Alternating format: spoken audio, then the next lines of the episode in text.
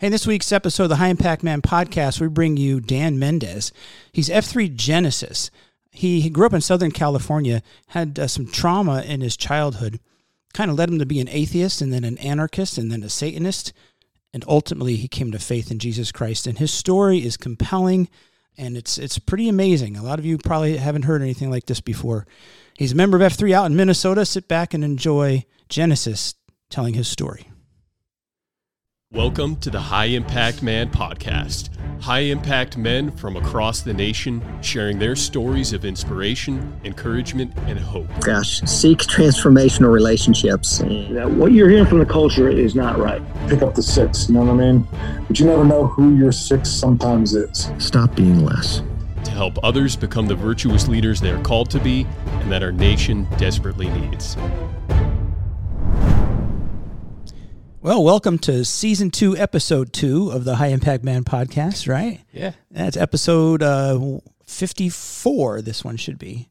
So we're into our second year, second episode of weekly episodes, uh, bringing you men to tell their stories, stories to motivate, inspire, and encourage you guys out there uh, to just you know do better and uh, to be more virtuous leaders. Uh, our guest today has has a great story to tell. Uh, Dan Mendez, he's F3 Genesis. Uh, we're going to bring him on in a second. My name is Nevin Gorky. I'm known as DFib in the gloom to my F3 brothers. And I'm joined as always by Troy Klinger, otherwise known as Dial Up, to his friends in the gloom. Uh, Dial Up, you were just saying to me in cafeteria on Saturday uh, something about what's really cool about this podcast. Do you remember what you were saying? you know what? Uh, you even said you were going to ask me about this. You don't and remember? I'm drawing a blank. Uh, Uh, I, I should have teed you up before we went on the air. yeah. So there's a lot of bad news out there. Oh, yeah. That's what it was. Okay. Thank you. I, I totally forgot. Yeah. I said, you know, in, in whether it be social media, um, you know, just the, the, news cycles that are out there, like everything is negative. Not everything, you know, if you, if you pay attention, right, 80%, 90% of what's being pushed for us to hear is, is negative news. And, uh, you know, this, if things were more positive and and more people were hearing stories like this, not just not just F three, but but positive things that people are out there doing with their lives in in society, making a difference, um, having a positive impact in different ways, people overcoming adversity. Um, you know, the, the, the stuff we hear week in and week out during our podcast. Right. If more of this stuff was out there for folks to hear, what what would the difference be in, in the world? And like, Right. it's just it, it's frustrating, you know, to to just hear the the junk that's on the on the news um, that just continues to, to focus on the negative, and and if we would just focus more on the positive, the world could be such a better place, and that's why we do this. We're here to Right. make the world a better place. We're here to make the better. We'd like to teach the, The world, world to sing. sing. That's it. Nobody wants to hear that. That is People not are like, making the world is- a better place. is- yeah, they're like, what is that? That's, that's what seventies, eighties, maybe Kumbaya, brother. Yeah, it's not eighties, it's seventies, I think. seventies. Anyway, Yeah. So, um, anyway, you know, that's uh, uh, you said that. I I remember years and years ago, probably in the early '90s, mid '90s, something like that. I had this idea to create the Good News Network, GNN, because uh, yeah, that's right. I've heard you mention this before. The Yeah. CNN. because there's so much bad, everything's bad news out because that's what sells, right? So, Yeah. Anyway, And why? Like why? Like why? Why does the negative news sell? Nobody's going to stop to watch somebody planting daisies, but they'll stop to watch a car wreck. I don't know. Yeah, it's just it's yeah. Anyway. Human nature. I don't know. Why you watch Dahmer and recommend that to me? I, that was just I don't know.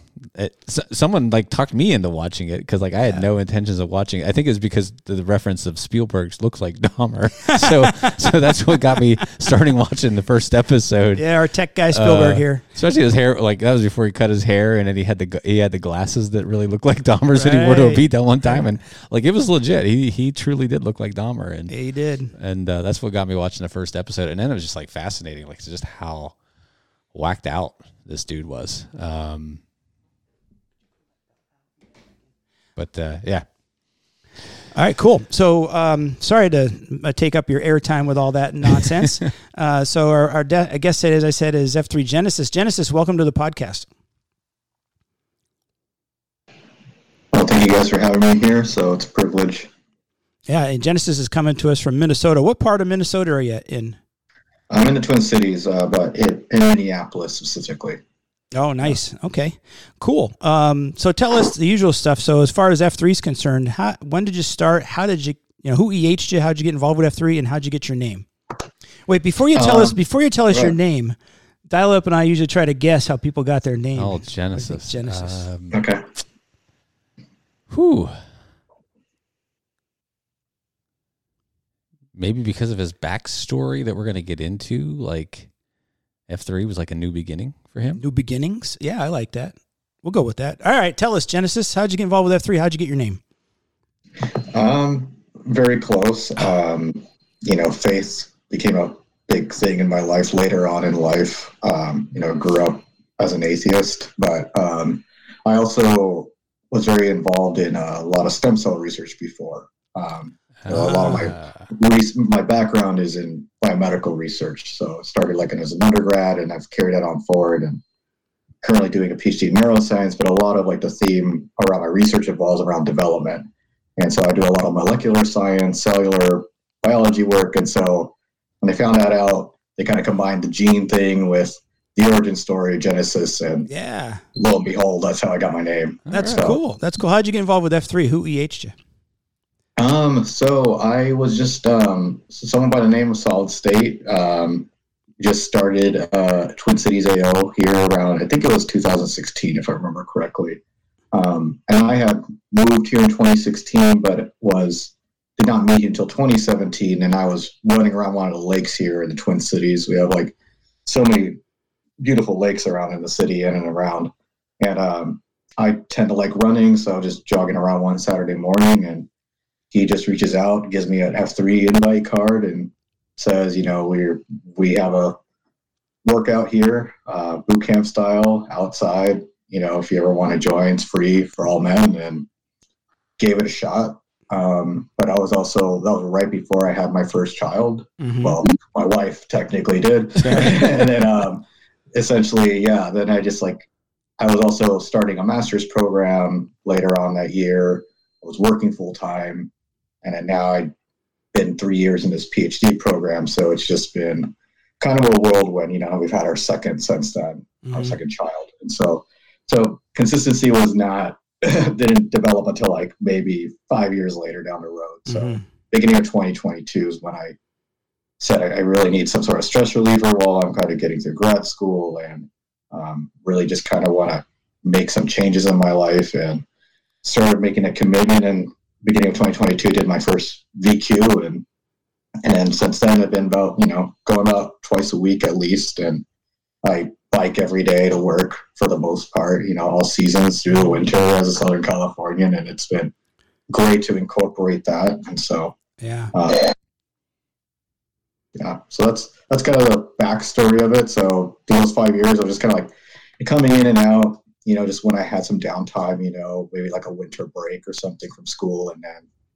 But now I'm more consistent. Now it's a kind of integral part of my my life. So and building some solid community. So that was important. Being a California transplant, moving to Minnesota, Right. uh, and so, because we, my wife and I, basically made a decision in faith, believing that God had moved us over here with, uh, and actually moved with no job and no house in mind. We felt like we were just supposed to just abandon California and left Wow. basically after putting in our two weeks notice. Uh, made a decision within about a week, and then two weeks later, basically just bailed. And uh, so yeah, so it's been kind of a crazy, crazy life, and you know, so F three has been kind of there in the back of my head over the years, and then finally just like just kind of ends met and was like, I just need to like just commit to this. And so embraced it. Yeah. embraced it. Yeah. Yeah, and that's a tough. You know, I know we see it in our packs, and I'm sure it's true across the across the nation. But yeah, when, when you have the young kids like you do, that's that's a tough group of Mhm. guys to get to be consistent. You know, because of lack of sleep and all the other things that go along with raising those young uh, raising those young kids. So yeah, kudos to you for having that consistency now and getting out twice a week. Sounds like. Yeah. Yeah. What was interesting is that another guy that started around that same time I did had also started showing up again consistently now. we also just had some young kiddos and everything had trouble with consistency. So it's actually Yeah. kind of funny, but we didn't recognize each other when we saw each other again. It's been so long. Right. So, Cool. What's your name? Your name of your region out there? Give them a shout out. um, they could just call it the Twin Cities AO or we're the Winter Wolves. The Winter Wolves. Winter Ooh, Wolves. Ooh. Yeah. Cool. They're really from the land of ice and snow. Look at that. Yes, they are. yeah, a lot Yeah. more than us. That's for sure. True. Yeah. Yeah. All right. So let's uh, let's get, get to know you a little bit better. Tell us about uh, well, from the beginning. I know I know that you did you were you born in Mexico and then moved to California, or did your family come from Mexico and you were born in Southern California?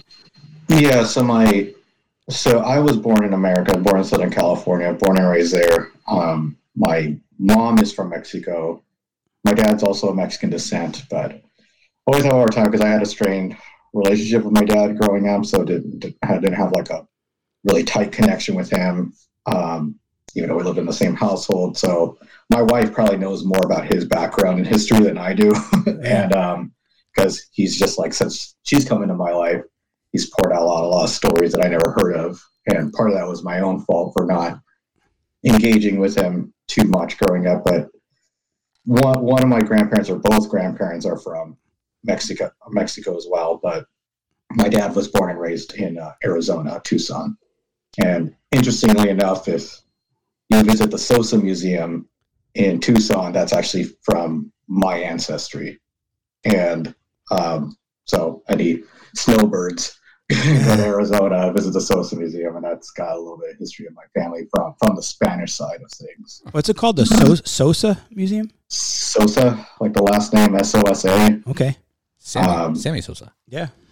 Yeah, yeah, yeah. So we, so that side of my family arrived around like 1776 in Arizona. So kind of an interesting fact. So I actually came and visited on the way moving to Minnesota. So it was actually quite interesting to learn Wow. all about that history. Yeah. In 1776, that was just a territory. I think I don't think anybody owned it.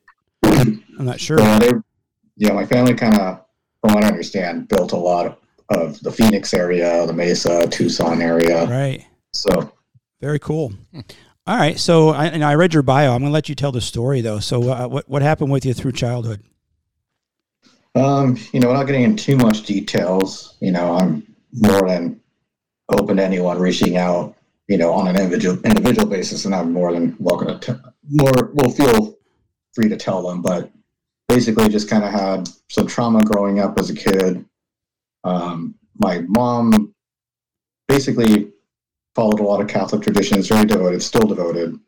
Um, my dad kind of had some loose sort of beliefs in some sort of faith, kind of loosely based around Christianity and stuff, but mainly did things to appease my mom. Like, you know, we celebrated Christmas Eve instead of Christmas Day. We, you know, my family built a manger every year, and that was kind of a family tradition. And, you know, and it was a big one, built it in the garage and big whole thing. We'd stay up, pray until midnight, open gifts then, and then um, Christmas Day, we didn't really do anything.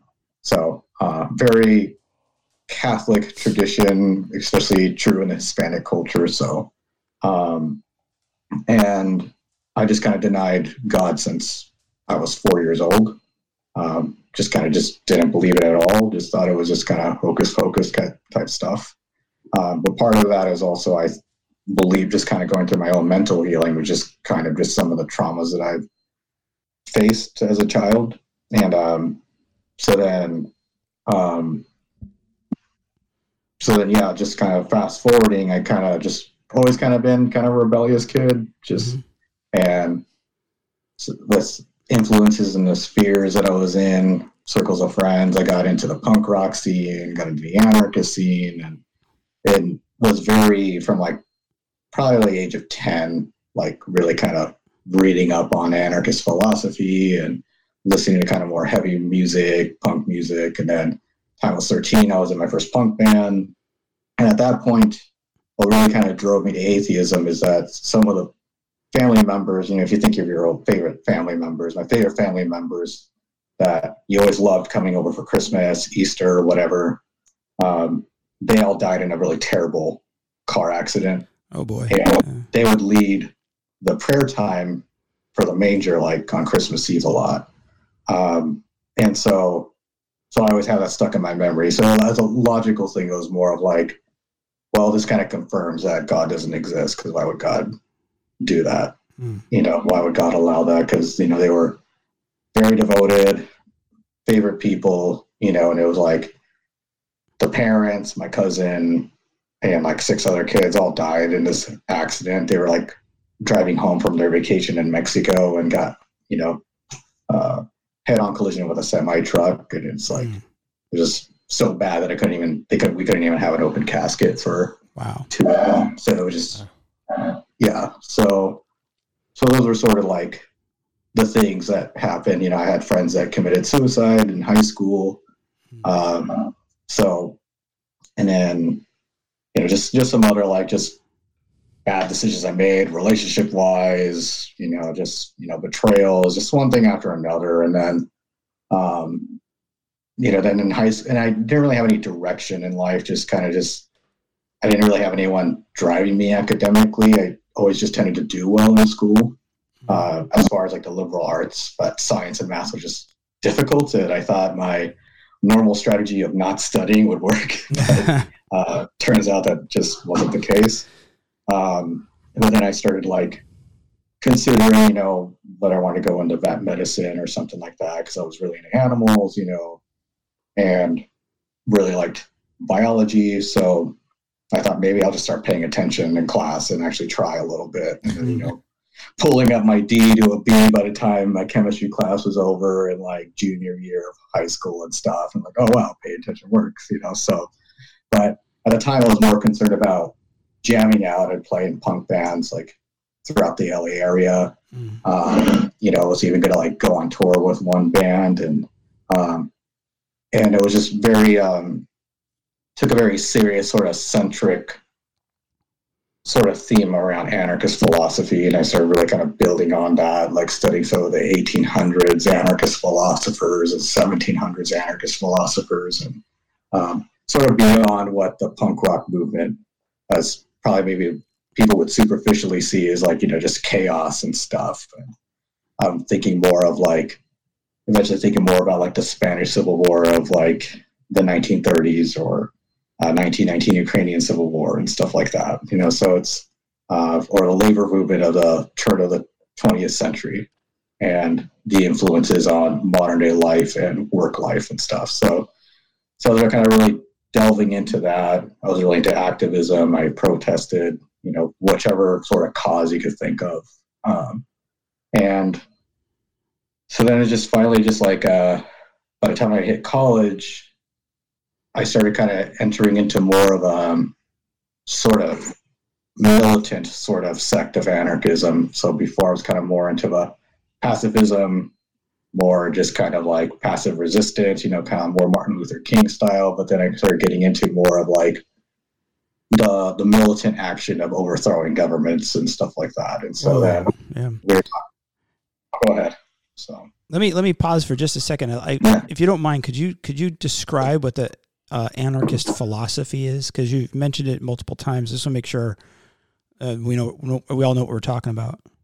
really kind of like the basics without getting into the weeds because you could get into it really easily. Mhm. Um, but really, it's. I used to. When, I remember when I was in college, I used to kind of call it like this is really like what a direct democracy would look like.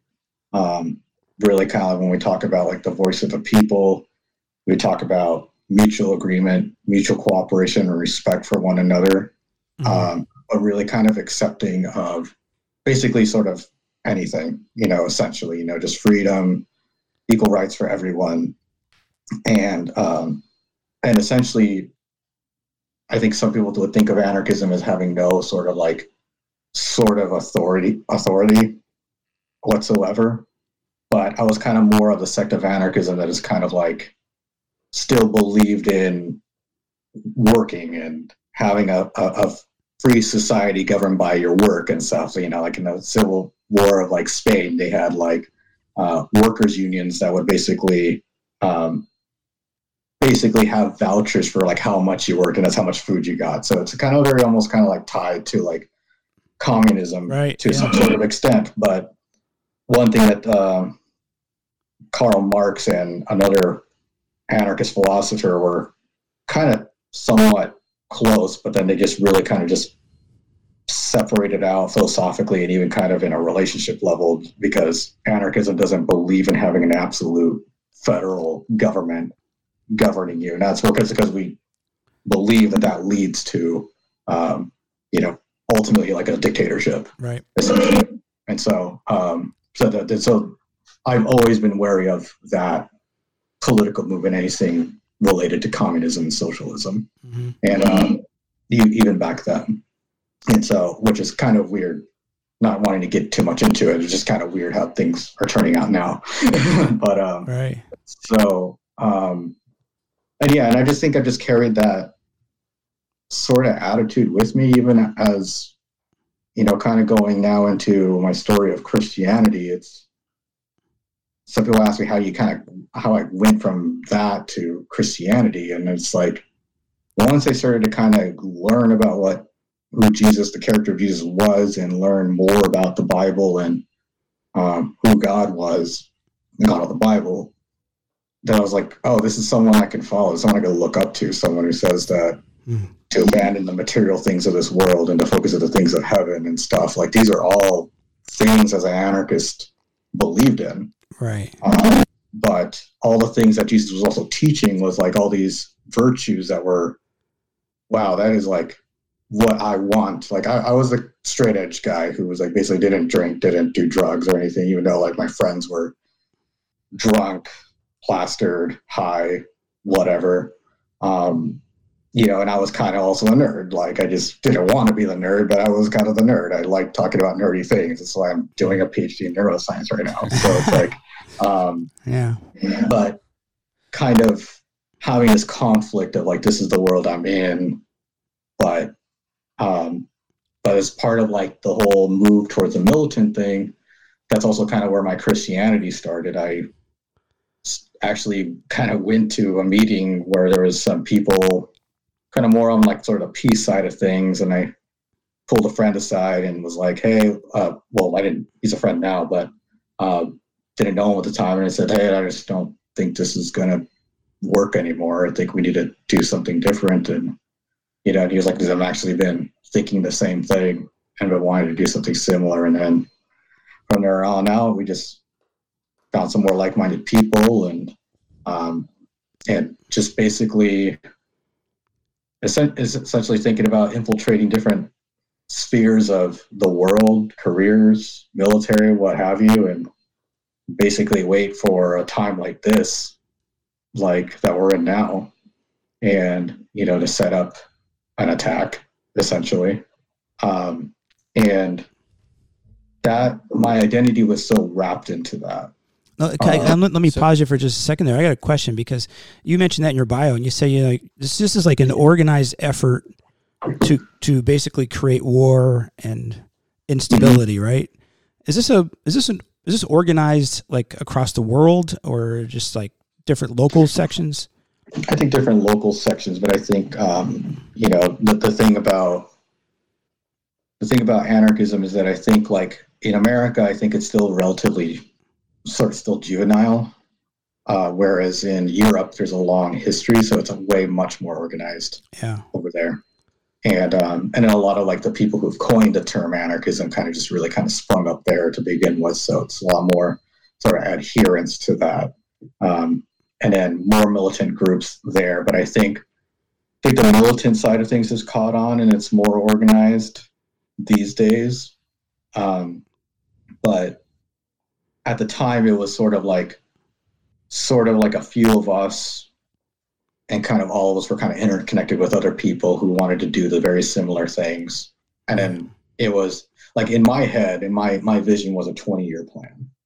So it wasn't like this right away. We're just gonna like do this thing. It's like the years are gonna carry out a 20 year plan. Like I was planning on being a doctor and you know using some of my funds to fund to you know this like fund the movement and stuff like that and to recruit more people you know try to build some sort of secret training camp and stuff like that you know to you know train soldiers and stuff like that you know get people to infiltrate militaries like it was like it was going to be a very well planned out wow. thing. Yeah, because you got you got to get weapons and all kinds of stuff if you want to do this, right? Yeah, you need the funds, you need people who are in places of power, places of influence, and that was the whole idea. So just like, well, we can't just like hang out at punk shows all day and expect to change anything. You know, we need to actually get educated. We need to be uh, have some sort of like earned respect in the world, and um, you know, and I thought, you know, my interest in biology, I, I went from veterinary medicine to medicine because my brother ended up having he had a lot like a lot of long-standing kidney problems growing up, but it just went into full-on kidney failure by the time he was 21. Mhm. And so at that, and he's two years older than me, so I was 19 at the time, and I was like a year in college, and um, he had so basically like that was kind of the year, so 2007 when I was like really kind of like gathering some momentum for this stuff that we're talking about, um, and my brother ended up having a near-death experience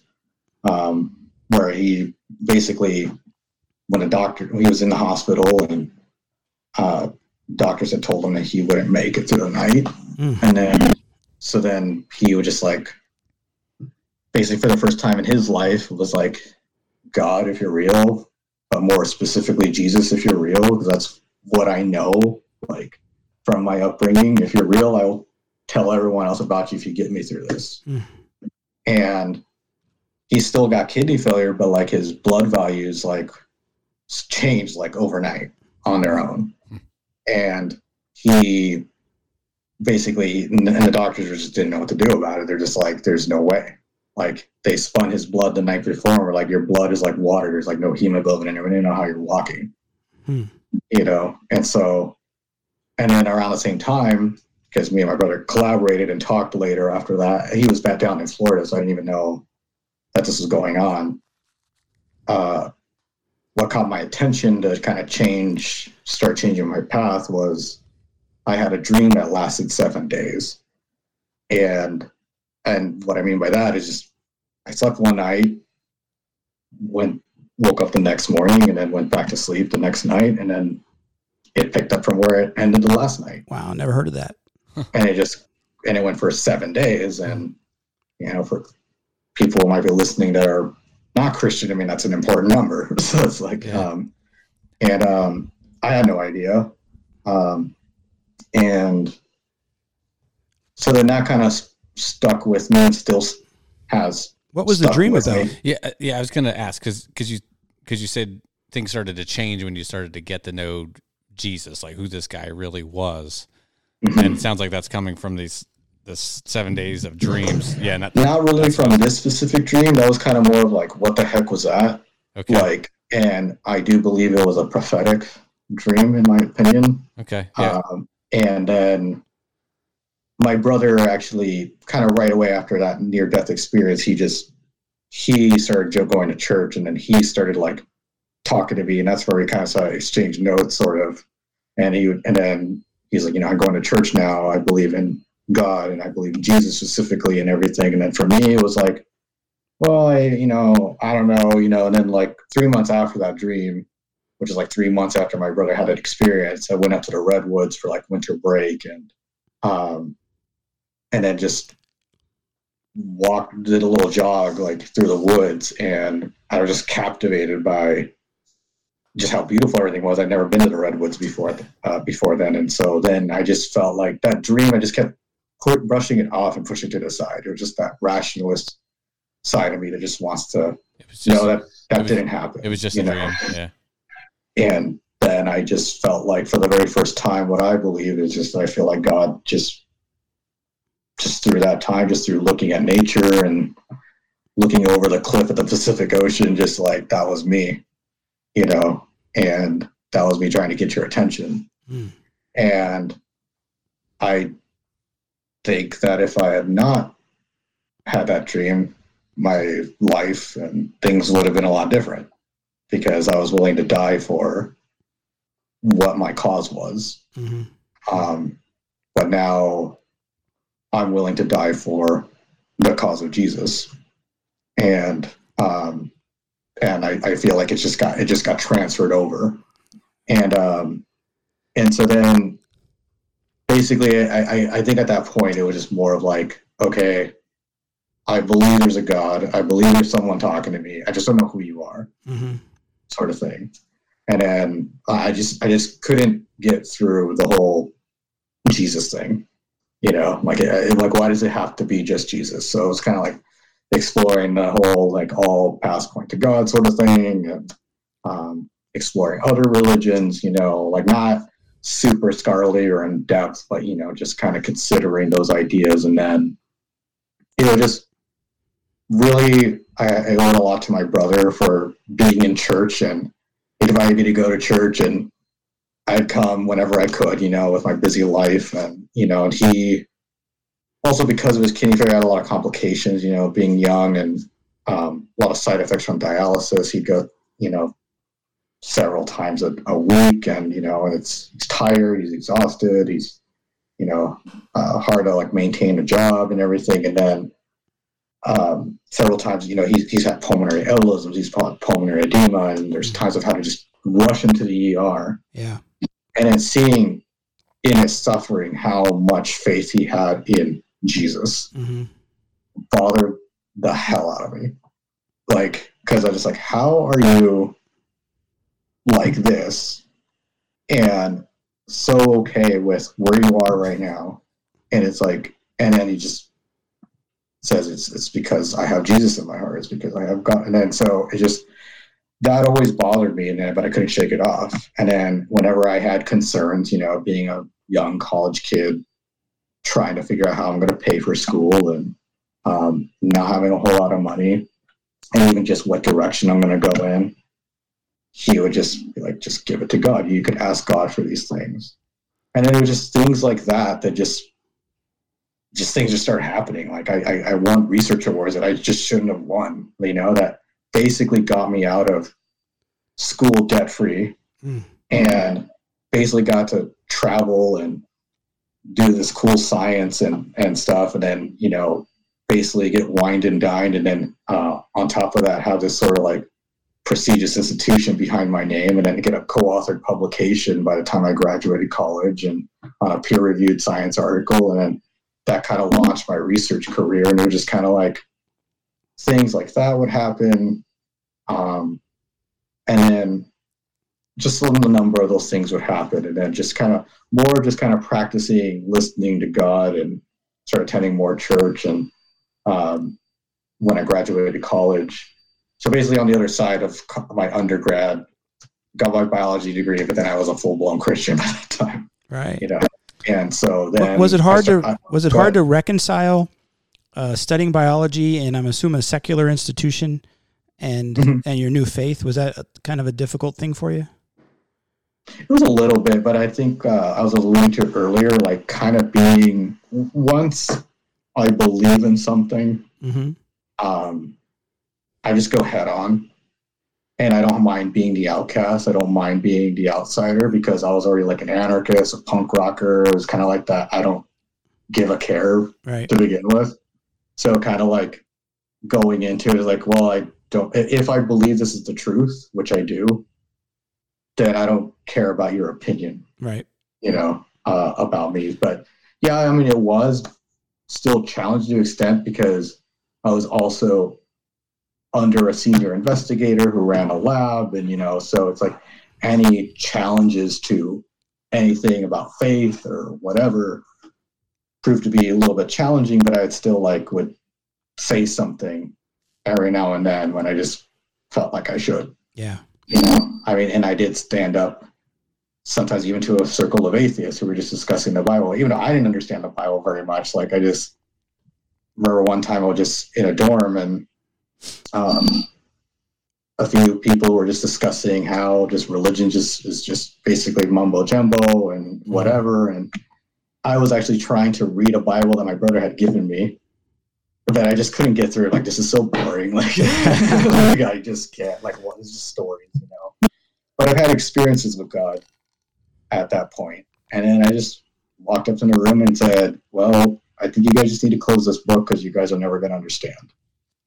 And um, from your own mental faculties and reasoning. And until you've had certain experiences like I've had, you know, and even just kind of faced with situations that could mean life or death, then I, I, I don't think you're going to understand. So he basically just said, you guys just need to shut up.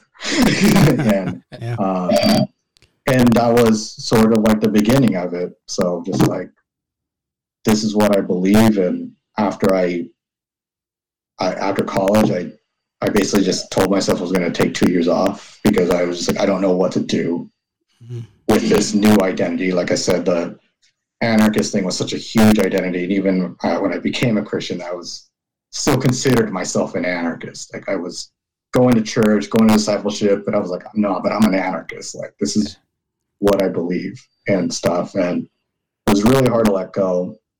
And it was actually very similar to what happened here in Minneapolis. There was like a riot against police brutality and stuff that was going on in, in Anaheim where I grew up.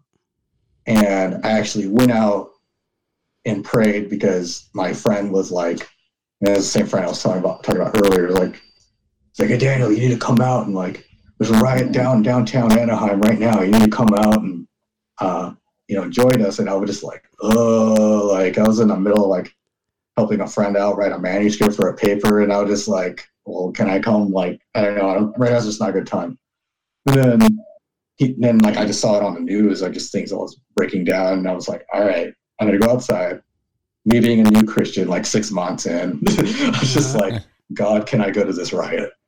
and I felt in my heart that God said, You can go, but you just can't do the things that you used to do. You're just there to love your friends. So I went and I just said, This is back in 2012. So then I, I my other prayer was, God, I don't know what it, what the world's going to be like in 10 years. I just want to be able to hear your voice, like no matter where I am, like that. Even bullets are flying, that I can I can hear your voice. Mhm. And I went out there, and even though my brother had been trying to convince me out of anarchism, other people had been trying to convince me out of anarchism. For the very first time, I felt like I heard God say very clearly, probably the clearest I've ever heard God, was, You don't know what justice is because you're a corruptible human being. Mhm. And I just felt defeated. And that's what ultimately led. So, in the middle of a riot, I left the anarchist movement. Wow. Can we- Because, just because of that simple little nugget of truth Right. about my because essentially it, i mean anarchism comes down to i mean i think there's a lot of good things within that wants to be done with anarchism but it's like it, it really just comes down to well i can govern myself Right. and really we just i mean we can to an extent but like i mean but you know if we're left to our own devices and our flesh it's just Yeah. it, it it's just it's not going to go well you know and Wow. That's the original So- sin, right? Yeah. In the garden. That's the original sin. I, I could be like God. I can govern myself. Yeah, exactly yeah Can, can we go back? I want to go back to your to your time in in quote academia as a as a biologist. Would you would you consider yourself a creationalist? Um, honestly, like I haven't really touched on that too much recently.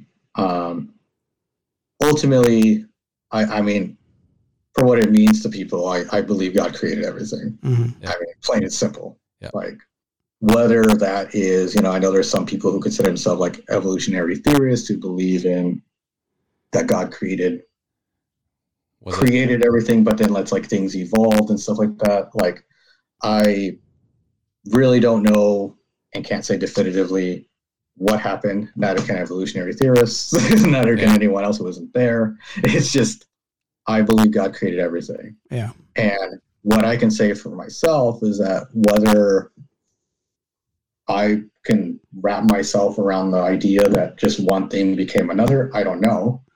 But do I believe that micro level of adaptations and evolution occurs? Yes. I mean, we see it mm-hmm. all the time in molecular biology, Right. but I don't know to the extent that some people would claim is what happens. Right. Literal- Change it from one sh- species to another. Literal jump from species to species. you know so that's that, that that's kind of what i i don't know you know but there's there, i mean there's a lot of things that can be argued for or against. And so that's where I'm just kind of like, really when it comes down to it, like I don't think it's a salvation issue, but I believe God created everything plain and simple. Yeah, I think However that happens to be, I don't think I'm going to go to hell for one way or another. you know. No, no. If Jesus is your Lord and Savior, you're not going to hell. But I, um, I think it, you know, uh, there's definitely microevolution, but there's macro macro evolution that uh, a creationist would be would say doesn't uh, doesn't exist, and uh, without getting too technical, but um, but you know, it's both are a matter of faith, Mhm. right? That, that that's actually what I said to someone before because there was one I think one of the first times I stood up for God when I was first becoming a Christian was like someone made the claim like we're sitting at a table like well faith and science just don't go together and I just remember just being like yeah it does Yeah. Yeah.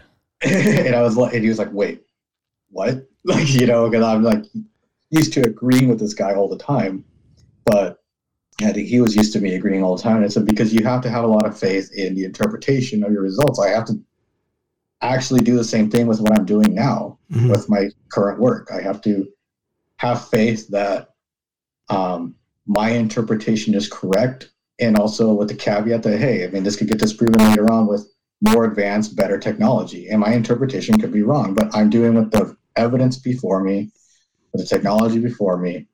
I'm doing the best I can Yeah. and that's kind of the sort of responsibility for my committee is like is your experimental design actually going to answer the question you're trying to ask Right.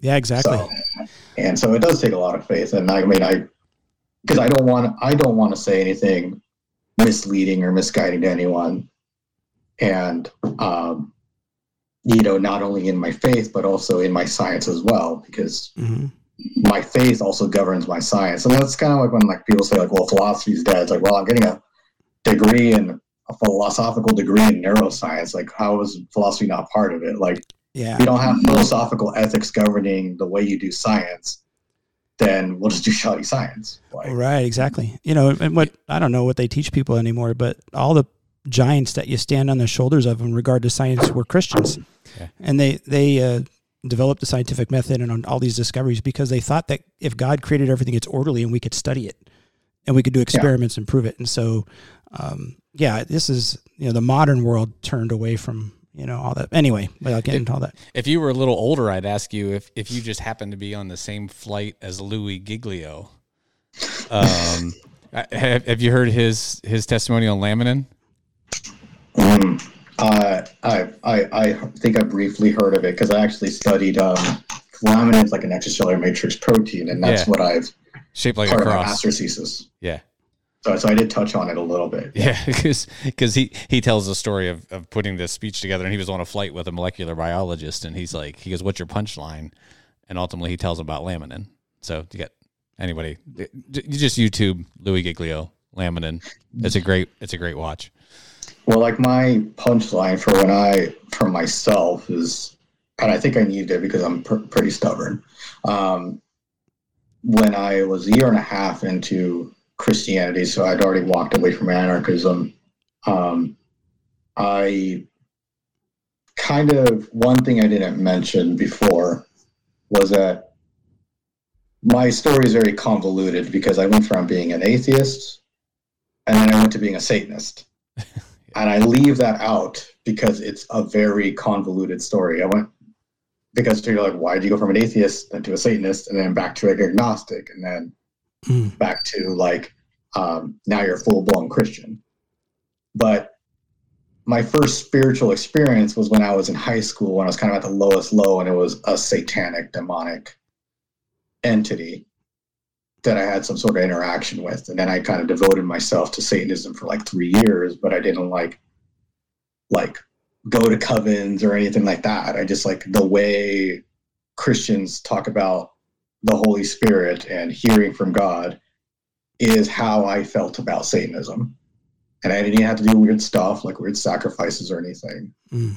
But I just like I feel like I can hear Satan. Like I would just think and think and think about what am I gonna do to that person next next to me in class. So when you talk about the Dahmers and stuff like that, um, it's like I what can I do to this person to torture them um, basically torture them to death and have them experience the most excruciating pain before they die. Oh my. And so, and and that's sort of thoughts that I went through. Like I could have been like a serial killer, you know. And I I tell my wife now even because I'm just like the only thing that stopped me was just the rationale that it's like I'm gonna go to prison. I'm not gonna I'm gonna get caught. That's the only thing that stopped me. Like yeah. other than that, if I knew I wasn't gonna get caught for 100, percent I would have done it to the people that you know maybe the most upset. You know, and that's and you know, and it's just like you know, I thought at the time Satanism was gonna rid me of my depression and all that stuff, but it became more suicidal, became more right. just a lot more anxiety, a lot more fear, and you know, it's just kind of like we all know how it ends. It's like Satan isn't going to make you promises, and it's just going to be empty promises. You know, Yeah, that's you know you you went through some and you experienced uh, the spiritual battles, and, and you know there's there's a spiritual realm. Now, if you believe God's word, the Bible, there is a spiritual realm, and there's spiritual beings and a spiritual battle going on all around us, and uh, not many people have experience with that, you know, or touch on that, and and that's you know you're kind of bringing that to light in this uh, and, and telling your story. Uh, that's that's that's wild. And you end up becoming a Christian. Did you meet your wife before or after you became a Christian? what was that? You kind of broke out a little bit Did you meet your wife before or after you became a Christian? After, thank God. Um, so uh, I don't think she was able to handle me. Um, so yes, so I actually, so kind of getting back, I, I, I, a year and a half into being a Christian, because of my spiritual experiences as a Satanist, that's kind of why I brought it up. Was that I started kind of fast forwarding into sort of more charismatic type Christianity, and so and I found that very relatively easy hmm because of my experiences as a Satanist. And for me, I was just like, well, reading the Bible from an objective standpoint, come from a scientific, analytical standpoint, like, okay, well, if this says that I can pray healing for people, then it should happen. If this is real. And I met other people who believe the same thing, and um, and then I just came across them at uh, one church one time and said, "We're going to go, we're going to go to Huntington Beach, and we're going to go pray uh, healing for people, and we're just going to go uh, get prophetic words and stuff." And I was like, "That sounds cool. I'd like to learn." So, uh, where do I meet you guys? Like, oh, meet me at this church and blah blah. And we're just going to pray and fast for a few hours and you know just worship, and then we're going to go. And it's like, all right, cool. I have nothing better to do on a Friday night. I don't party anymore or do any of that stuff. You know, so that sounds cool. And then I didn't have any other numbers. I was just like, I'm just going to go meet them there. But that church building actually was for two different church congregations. And since I couldn't find them, I was going to leave, but there happened to be a Spanish church congregation meeting at that time. And then I was like about to leave, but then I just felt again, just very similar when I was in that riot. It's like, just, no, I need to go back in.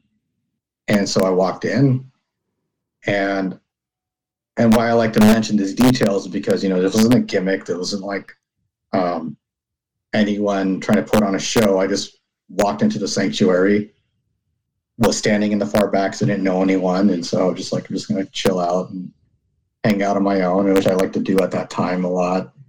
And during the worship, um, this back injury that I had for three years, um, it was crippling. Like I would show up late to school. Um, it, it was really hard to just anything that I'm doing in F3, I couldn't have been able to do because of this back injury. hmm Um, you know, I, I, it was really hard to really be physically active. It was really hard to just really focus in school. My grades kind of suffered a little bit. So, um, and it, it got healed completely. Mm.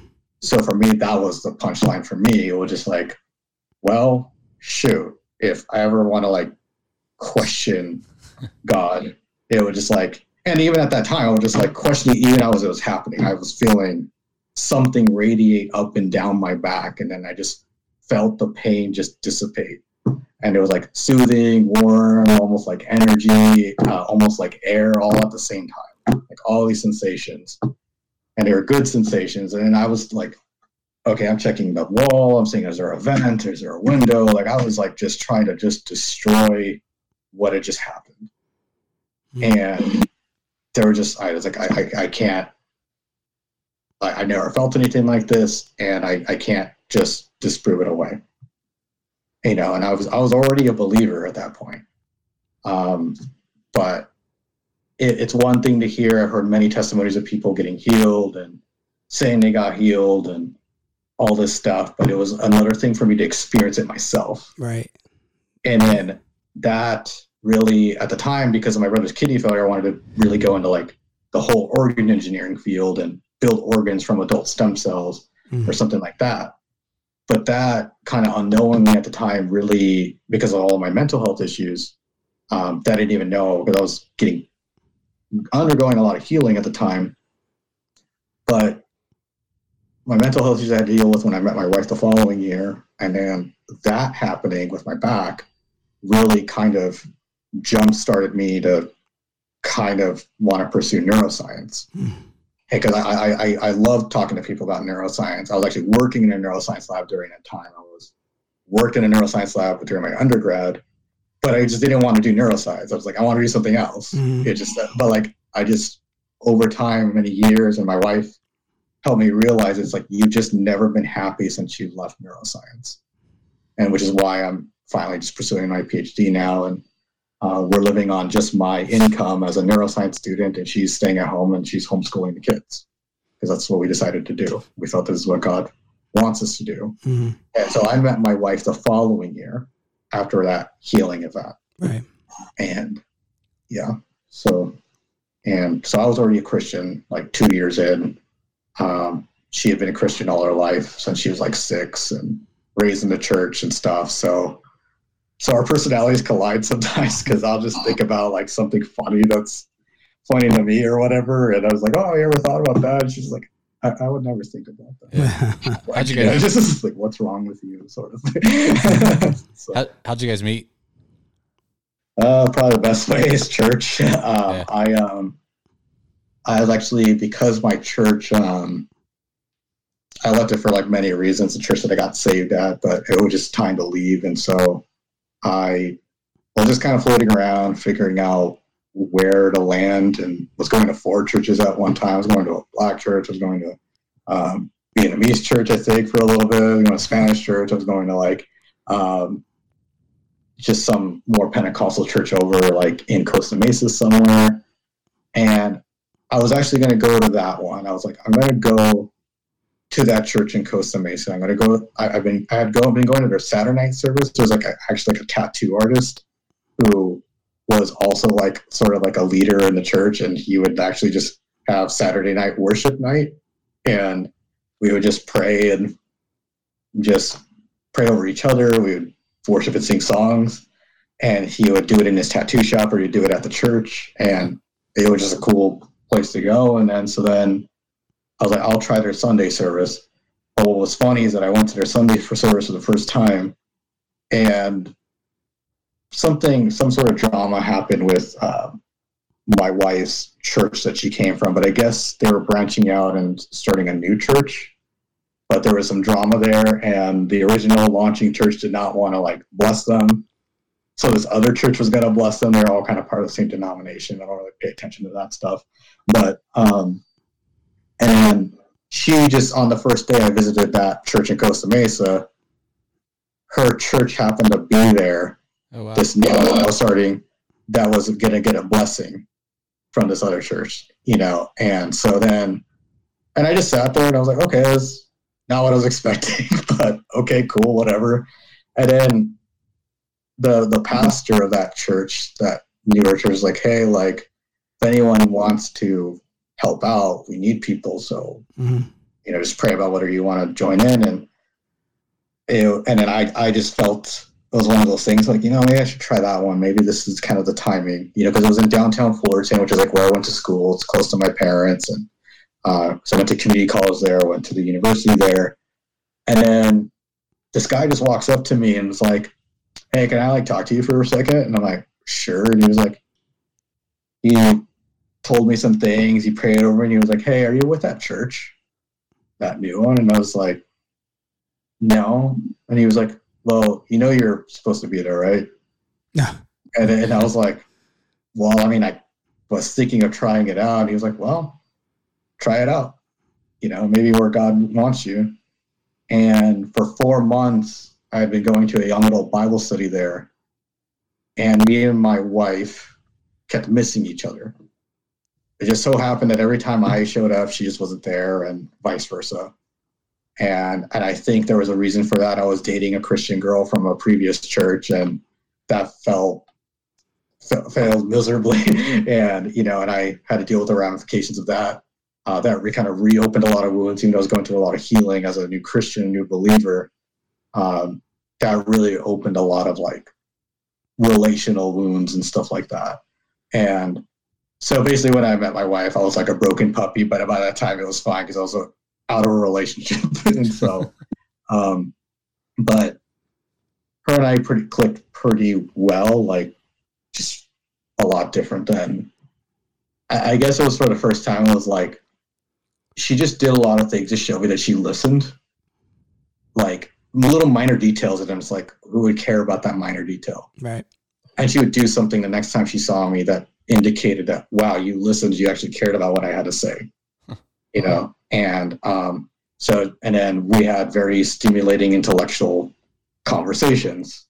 And um she was just very sincere very devoted to her faith and then really believed very sincerely in the power of prayer and everything like that. So then we got to know each other through a road trip. Then she invited me to a prayer group that she led.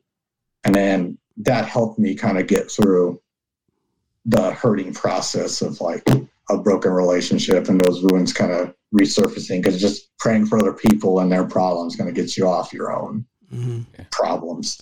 And so then um our engagement kind of fast forwarding a little bit basically like within a few months after we were friends like um she basically i i proposed to her uh well i first asked her if we can go out but actually true version is she asked me if we are going to go out we were on a road trip. I was like, we were gonna, and our church like prayed for us. Like, yeah, it'll just me and her. We're gonna go around the country, like at least half the country. We're gonna go through Arizona, New Mexico, Utah, um, and just um, just pray for people as we felt led. Just and even just see some friends on the way.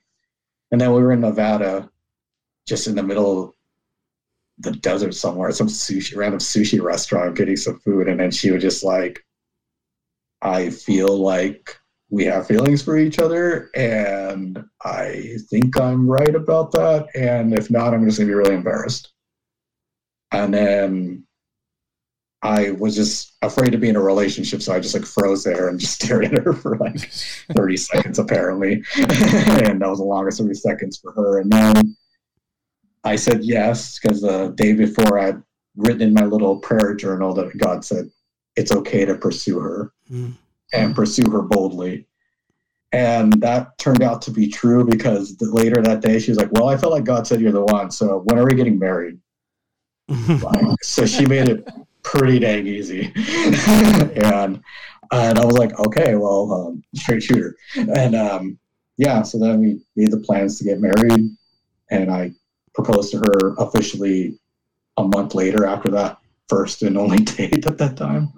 And um, but a lot of spiritual things that you talked about happened and i think a lot of it had to do with sort of um, sort of the satanism that i was in partially for sure because my wife told me like the day that you gave me the ring i put my ring on and then like i was gonna she said it started burning and like really really burning like, like, like i felt like it was on fire and then i was gonna take it off and put and put it like on the little nightstand. But then I said, no, I'm going to keep it on. And then the burning stopped. And then we felt like that was sort of like a premonition or a prophecy of what was to come. Because then for a year and a half, we had the most terrible engagement. And I mean, we'd argue for eight hours every freaking day um, because it was just like all of the I, I felt like a schizo. Like it was just like all of my fears of like past traumas, past Right. relationships, whatever, just threw it on her. Even though there was no reason to, just packed on. It was like whatever was going need I felt but it was in a weird paradox. We were supposed to be together, but there's something's coming between us, but like whatever was coming between us, it's like I just kept giving into that fear and giving into those voices hmm but I felt like I was going nuts. And it was like every single hurt, pain, wound, threw it onto her. And um and it, it was just it was just hell. And she had a dream that basically like there's all these demons that just like grabbed my backpack and were sitting in the back of church and taking everything out of my backpack. And she's like, this represents something like, you know, like all the good things of me and just taking it out. She went over to like go grab my backpack, but then they like just threw some shards of glass into her palm and like basically they were just stuck in the palms of her hand. So she had all these scars and wounds from it. And I feel like with the year and a half problems we had, that came true.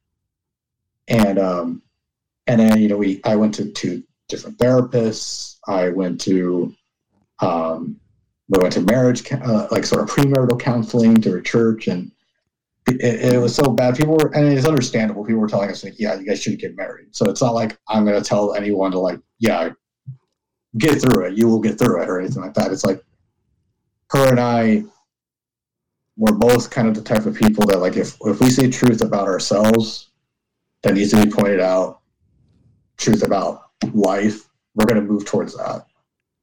And so essentially it came down to the therapy helped. Um, one, I actually prayed about which therapist to go to, and one of them in particular, I picked them from a list. I was like, I think this is what God wants me to do. And then my wife picked the same guy from the same list on her own after praying. And then went to him, you know, he was really old and he would fart during the sessions and stuff. And I was like, oh, you fall asleep. And I'm just like, this isn't going to work. and uh, so, but then I just like was ducking him. And then one day I just like, you know, we're having more problems. Like, God, like, if you want to go see this guy again, just give me some sort of freaking sign. And my wife worked at a coffee shop right across the street from the hospital I was working at. And I went to go visit her for like lunch. And then she just happened to be there that same day. hmm And then so I went up to him and like, I know I've been ducking you, you know, can we just try this again? And turns out he was a Christian too. He revealed at the next session.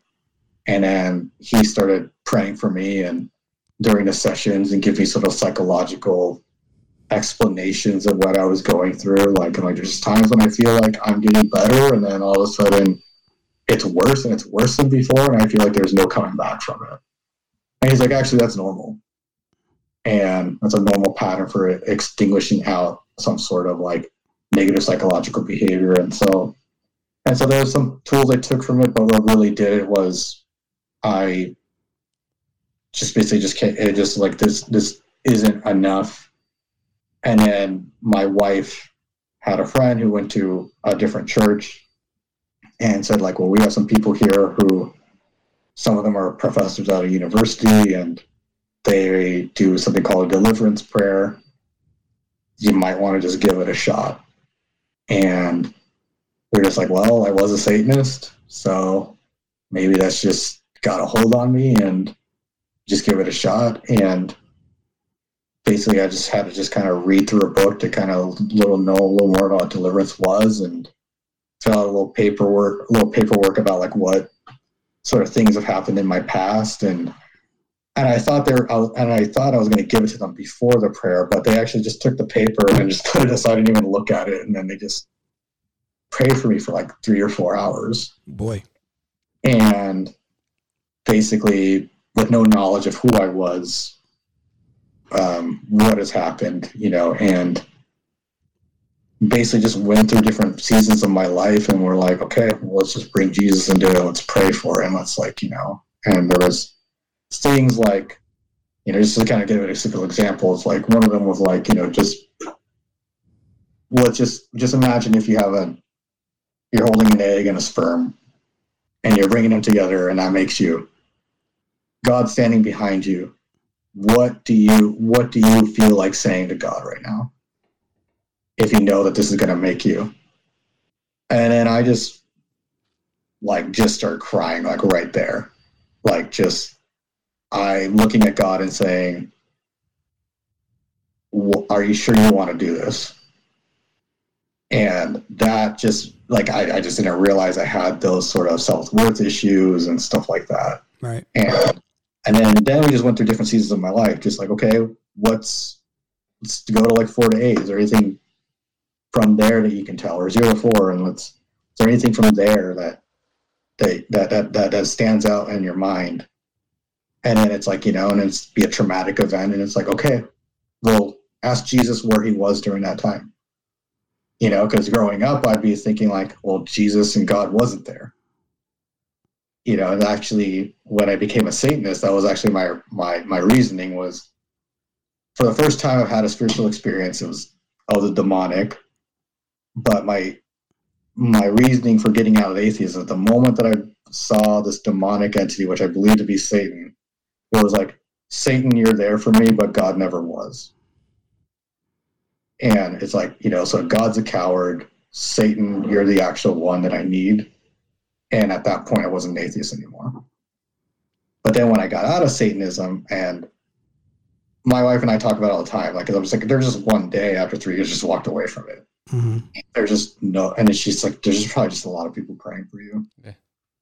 and there's really no reason why. And then, but because I left it, then the next trick of the enemy is to, well, then probably none of that happened, and none of that's real.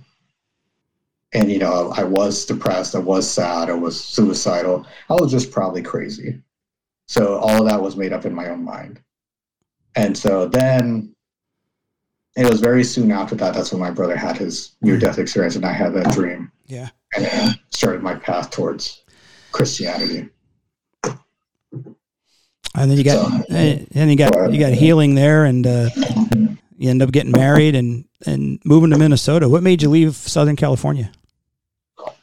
again since i became a christian god um, i um, basically my wife and i i mean we went to that deliverance prayer in 2016 and literally my wife can attest to this that all the problems that we had just changed overnight Yeah.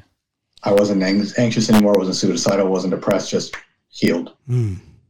and again, that was uh, again another reason why I was like got got me further interested, like neuroscience, you know, and um, and so then and we had actually set up our new wedding day because we had to postpone our wedding date, set up our new wedding date in hopes that that deliverance prayer was going to work Right. but we didn't know if it was going to work. And then we got married that same year, a couple months later, and then within a few months, we we were house sitting um, for some friends that were going on vacations to some uh, more senior people from an old church that my wife used to attend as a kid.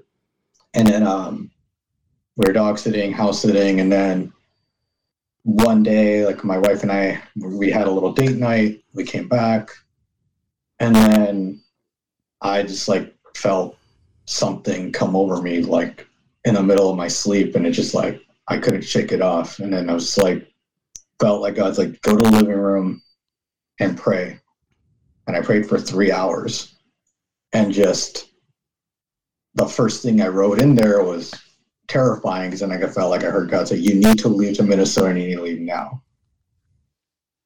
And then I was terrified and like as I was writing it because I'm like I don't want to write this, and then I was like, you better tell my wife because she's gonna be pissed, and um, she was pissed because then I did tell her, and then she for a week she stewed on it, and then she was like, okay, I feel like God told me that we need to move to I need to be willing to move to Minnesota, and we need to go with no job and no house hmm. and I did not listen to her. I was looking for houses, looking for jobs, and but basically within that week of like we made the decision, then we put in our two weeks notice, and then we just left. common common thread along this whole story is prayer, prayer, prayer, prayer, prayer, yeah. right? Right. Power of prayer. All right, so Todd, let's get let's uh, talk about F three for a little bit now. You uh, you got Sure. involved with F three. I know that you weren't engaged initially, but you are now. Um, how has F three helped you with your faith? I mean, I think it's given me like, you know, I know F3 is not, you know, denominational or, or ascribing to any religion, you know, as we say, but uh, it just so happens that a lot of the people that do attend our F3 happen to be Christian or Catholic. And so that's been very helpful for me to just have another group of guys, hmm but not just a group of guys at church, but also just a group of guys at doing something difficult and wanting to being on the same mindset of wanting to like just be better Right. men. Um, and helping us having that discipline to get up early in the morning do something challenging together but then taking that in other areas of our lives whether that be work whether that be our families um, you know I've been able not lately but been able to attend some of the like the f3 uh, cafeteria uh, Yeah. studies and that's been helpful as well um, so hoping to be able to do that again um, I, I think just like when I started in 2022, I, I think I mentioned it before, is like um, 2022 was just like a phenomenal year for me. It was just like it sucked in a lot of ways because my wife had an emergency surgery and there was my son was sick for a long period of time and we still don't even know what happened.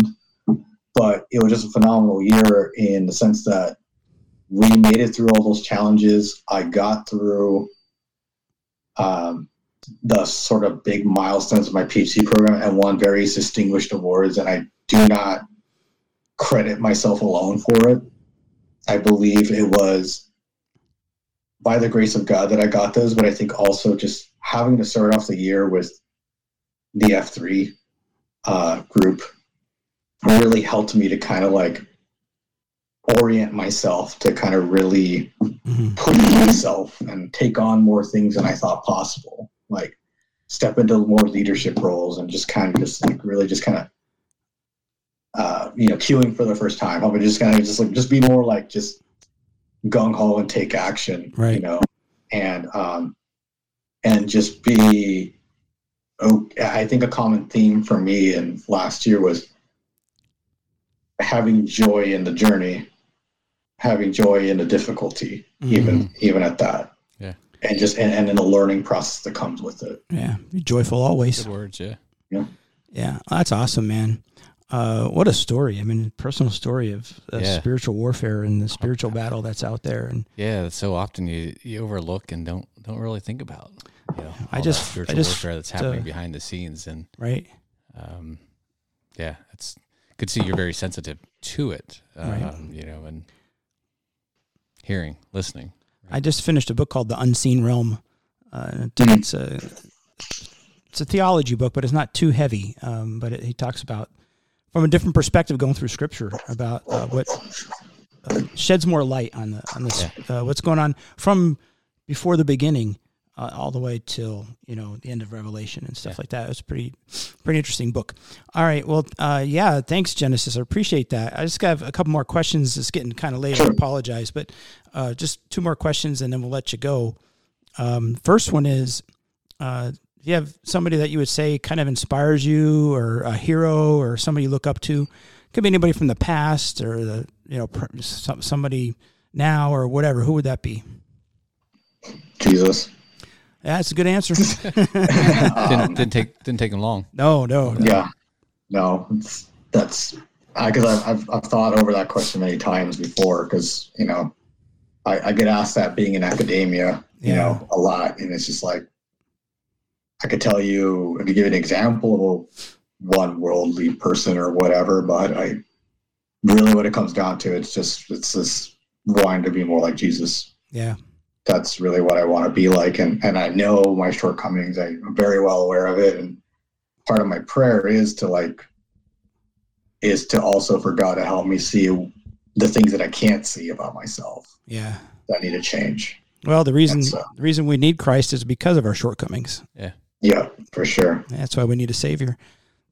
All right, nice, good answer, buddy. Uh, Um, last question is: This is your chance to speak to the men of America. What's your message for the men of America?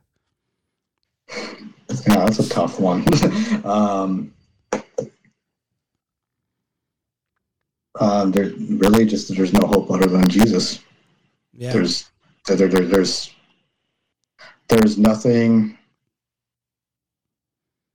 The reason I can get through, and why I think anyone could get through some of the things that they get through, um, I I really just thoroughly believe that you know, because I, I think because people ask me what, how do you get through being a grad student, raising a family and stuff, and you know, I mentioned briefly that my wife had emergency surgery and stuff, and there was some illnesses with my kids last year.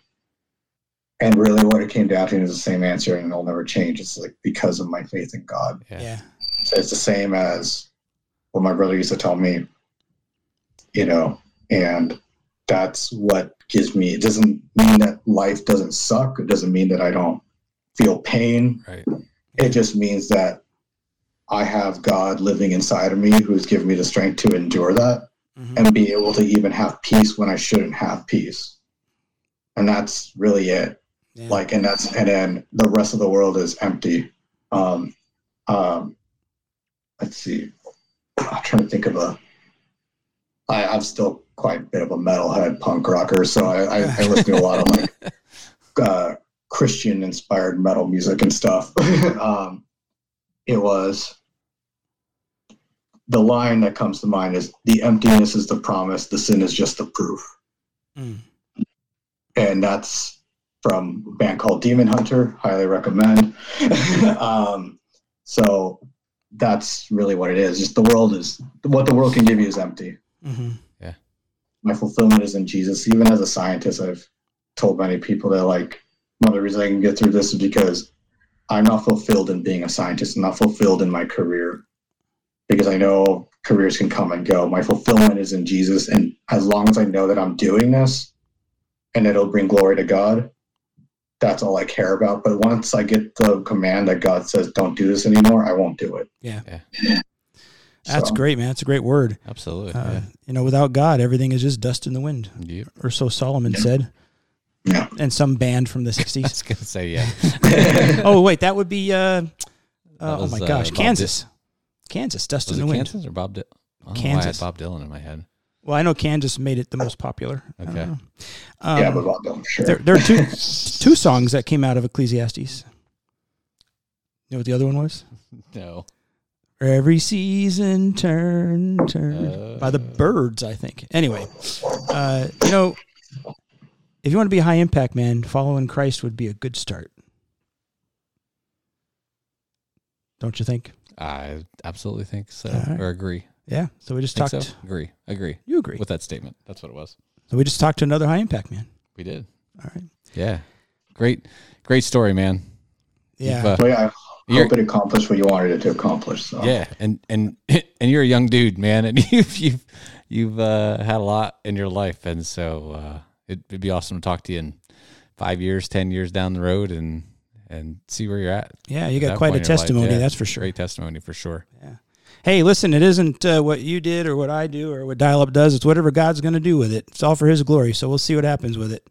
For sure. Well, God bless you, brother. It's good talking to you. take care. God bless you too. Thank you for having me. Thank you for listening to this week's episode. I would like to thank our guests for joining us and sharing their story of becoming a high impact man. More information and resources can be found at highimpactman.com. If you like this podcast, please consider following us on our social media pages or email us at him at highimpactman.com. That is H I M at highimpactman.com. The High Impact Man podcast has a new episode every week, and you can find them on Apple Podcast, Spotify, and Google Podcast platforms. Have a great week, everyone.